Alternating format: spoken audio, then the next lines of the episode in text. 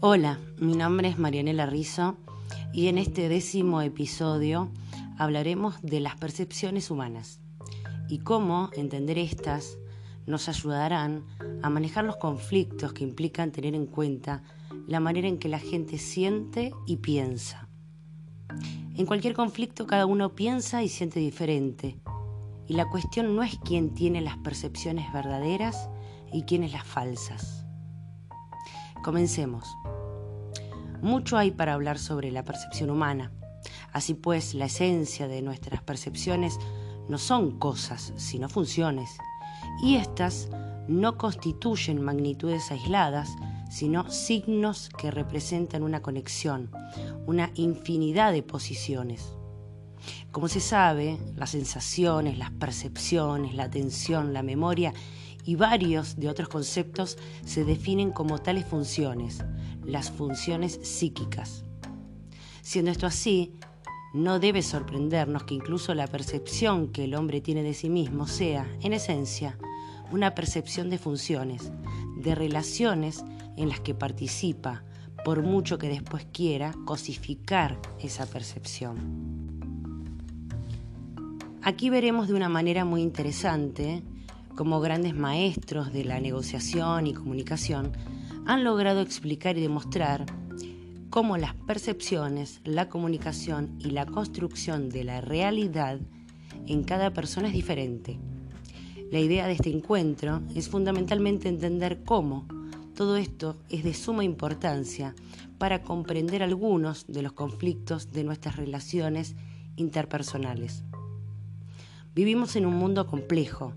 Para darle cierto sentido, creamos percepciones que funcionan como una especie de taquigrafía, una pauta en la que ordenamos lo que de otro modo sería un cúmulo de datos caóticos. Cuando vemos una mujer con un niño en brazos, percibimos a esa mujer como una madre. No es probable que le preguntemos, simplemente lo damos por supuesto. Cuestionamos estas percepciones solo cuando reconocemos datos que las contradigan. Digamos que la mujer y el niño tienen distinto color de piel, por ejemplo. Entonces podríamos suponer que estamos equivocados, que no son madre e hijo. Si más tarde se le une un hombre de distinto color de piel al de la mujer, nuevamente puede cambiar nuestra percepción, y así sucesivamente. Hay un dicho ruso que dice que cada uno mira el mundo desde el campanario de su pueblo. Las percepciones difieren porque difieren nuestras experiencias y porque somos selectivos a partir de nuestras propias experiencias. Cada uno observa datos diferentes, en parte porque nos interesan cosas diferentes. Nuestras percepciones varían siguiendo nuestra perspectiva específica. Quienes ansían la libertad ven a los terroristas como luchadores por la libertad. Los luchadores por la libertad son considerados terroristas por aquellos a los que aterrorizan. También incorporamos selectivamente información adicional desde nuestra perspectiva. Tendemos a recoger evidencias que van a favor de nuestros puntos de vista y a rechazar o ignorar los datos que no se nos amoldan. Este proceso de tamizado tiene al menos tres niveles. Recordamos selectivamente lo que queremos recordar, rescatamos selectivamente de la memoria lo que recordamos y revisamos nuestros recuerdos para adecuarlos a nuestras preferencias. Cuanto más nos convencemos de nuestro punto de vista, tanto más filtramos toda la información que nos pueda llevar a cuestionarlas.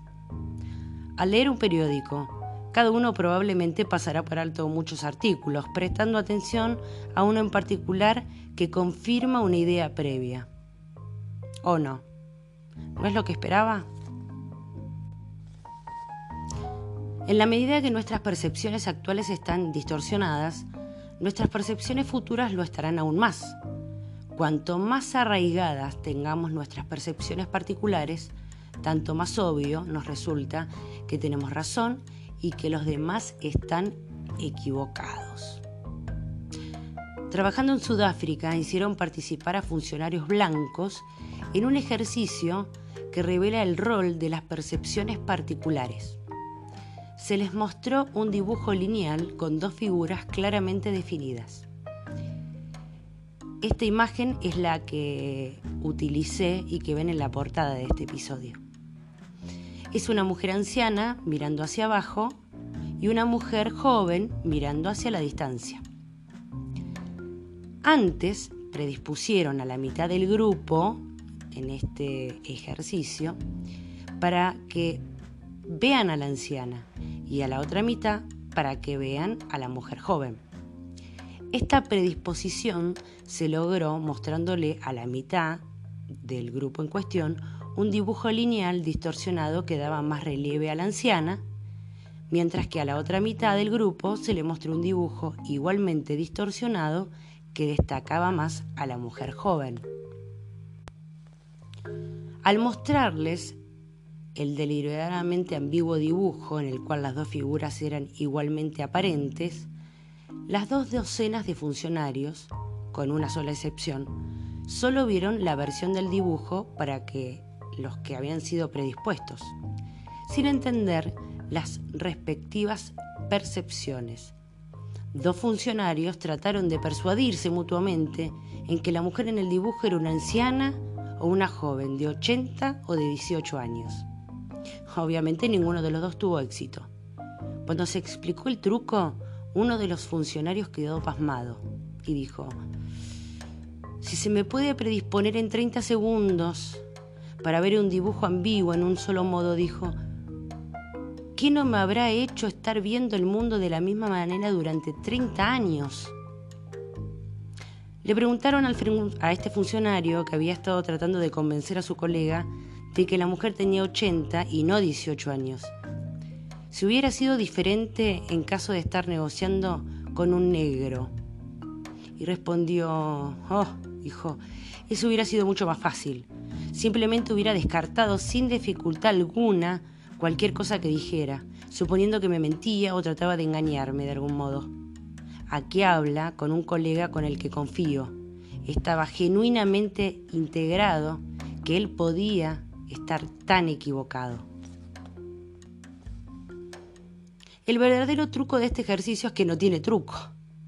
Ver las cosas treinta segundos de una manera puede causar que veamos las cosas solo de ese modo.